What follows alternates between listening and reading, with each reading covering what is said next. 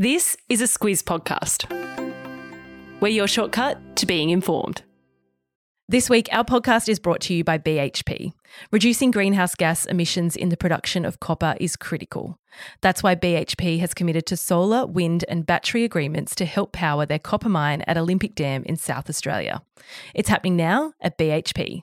Visit bhp.com slash critical to find out more.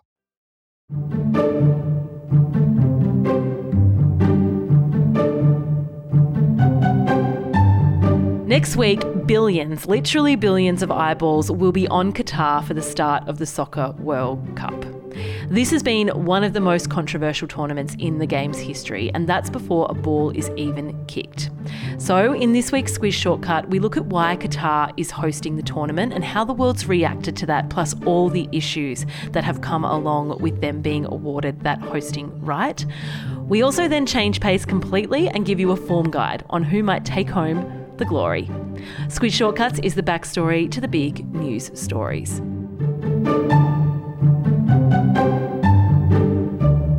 I'm Kate Watson.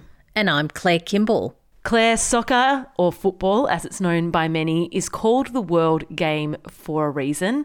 The World Cup is about as big as it gets when it comes to sporting contests. And if you're a Ted Lasso fan, no one sums it up better than Danny Rojas. Uh, he said, football is life. So that must be true. And for so many countries and literally billions of fans around the world, that is absolutely true. Uh, it's now the sport that kids everywhere play. Mm. And it's even a big deal in countries like China and India uh, that don't really have a super long history with the game. Both of us are Ted Lasso fans, of course, Claire. Let's face it, most of the reporting, though, in the lead up to this tournament has been less about the football and the game itself and more about why Qatar is hosting in the first place. Yeah, the host decision was such an odd one from the get go. Uh, Qatar is such a tiny nation, and it's only as big as Hawaii when it comes down to it, and it's home to about two and a half million people. Uh, a lot of Aussies would only know the capital Doha uh, as that Middle Eastern stopover on the way to Europe which is why them hosting the World Cup is really a little bit weird. It only has one major city. And when it won the bid back in 2010, only one major football stadium. So when it got the hosting rights, it was like something's up here. yeah, and at the time, uh, it was accused of handing over more than $3 million in bribes to 22 mm. football officials who made that decision. Uh, although Qatar was cleared of that charge, mm. uh, it's fair to say that the countries that it was competing against, including Australia, the US, and Japan, were furious. Uh, and it still thought that the whole thing was rigged. Yeah, lots of news about that at the time. The stench of vote buying has been around FIFA, the World Football Federation, for a long time, Claire. And it seems that many just assume now that the decision is all about politics and not really about the best bid. I'm just still trying to understand why Qatar was such a controversial choice. Step us through it. Look, there are so many reasons, and mm. let's just start with its human rights record. Uh, it's an Islamic nation, and Sharia law uh, is the basis of how it's governed. So it actually has a ban on same sex relationships. Uh, so you could be thrown in jail if you're found out, and stoning as a punishment is still on the books. Yeah, seems archaic. A lot has been said about the exploitation of the foreign workers brought in to help build seven giant stadiums in record time as well, not to mention new luxury hotels and roads to accommodate all the visitors. Yeah, and like you said, it needed tens of thousands of migrant workers from countries like Nepal, uh, Bangladesh, and the Philippines just to make this World Cup happen. Uh, now, Amnesty International says that those workers have been paid a pittance, mm. uh, and some have been working 14 hour days in up to 50 degree heat in the height of summer. Yeah, looking at The Guardian, they actually compiled figures from all the embassies of those countries in Qatar. They calculated 6,500 migrant workers had died over the past 10 years working on these big World Cup construction projects, whether that be through accidents, heart attacks, or strokes caused by that extreme heat you referenced. Yeah, and the Qatari government disputes that figure. It says that other factors like natural causes aren't being taken into account, but the toll is way too high. That much we do know. 6,500 people, as I said. Just going back to the heat in Qatar, that's such a major issue. They actually had to move this year's World Cup to November. It's usually held in June or July just to escape that heat. Yeah, that's right. And temperatures will be in the 25 to 30 degree zone now uh, instead of the 40 plus temps that they would have had been baking through in the middle of the year. Mm. Uh, at one stage, Qatar was offering to air condition all the stadiums, but no one really went for that. Yeah, it's not just the players, of course. There's all the spectators, as you say, as well. So there's uh, a whole bunch of issues with Qatar hosting the World Cup, Claire. Let's look now how the world's reacted to all of this before, as I said, a ball has even been kicked. As we touched on, one of the biggest issues for players themselves coming to Qatar is those same sex rights or lack thereof. Organisers have said no players or fans attending the Cup will be discriminated against, but would you really risk it? That's a question a lot of countries are asking.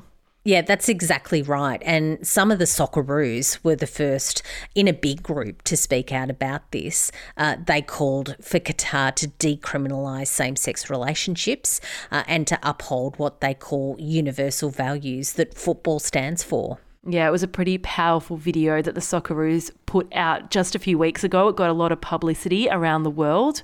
Australian Josh Cavallo, he's not in the World Cup squad, but he is the world's only openly gay top tier professional footballer.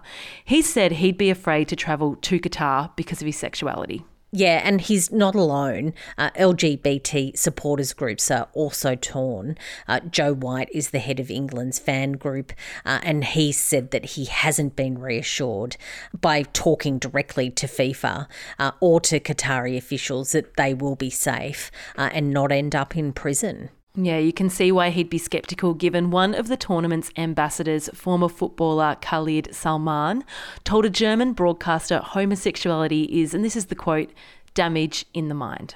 Yeah, that was just last week. And in that interview, he got cut off midway by an official, but the damage was done. Uh, he had already said that people who come to Qatar uh, will have to accept our rules. Unless you're a mad football fan yourself, it's hard to describe what a big deal this is for some LGBT supporters. They desperately want to follow their country. Missing a World Cup is a huge deal if you're a mad football fan. The risk, though, just feels too high.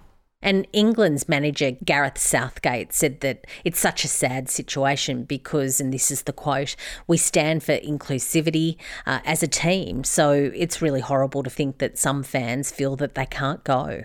As we touched on, plenty of countries have reacted to this. Give us a rundown on a couple of them.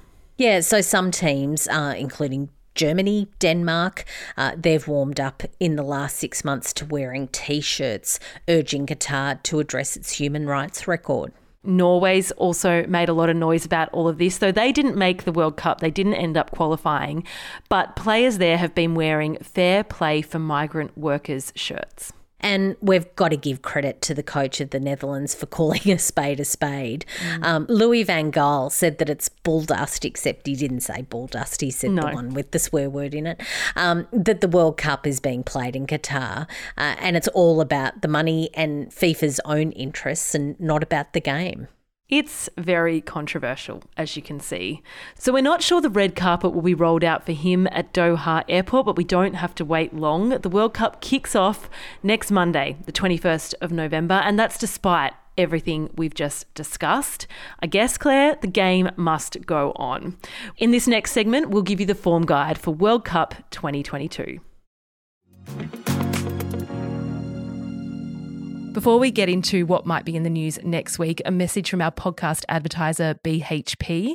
This week, they're keen to share with Squizzes how the resources they mine are key to the energy transition to renewable energy.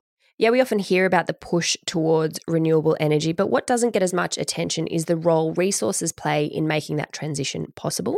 Take steel, for instance, it's a key material used in the construction of renewable energy infrastructure as well as in bridges, transportation, hospitals, and schools.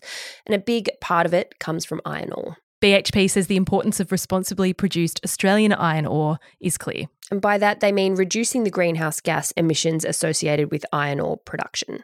It's why BHP has committed to a solar and battery agreement to help power their port facilities at Port Hedland. It's happening now at BHP, and if you want to learn more, visit bhp.com forward slash critical. You'll find that link in your episode notes.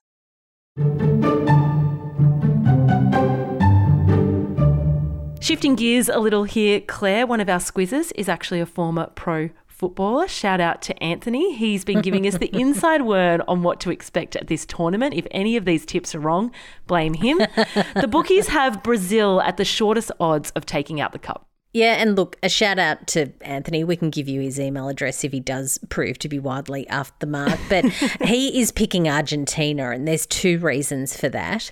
Uh, first, they beat Brazil at a really big South American lead up tournament.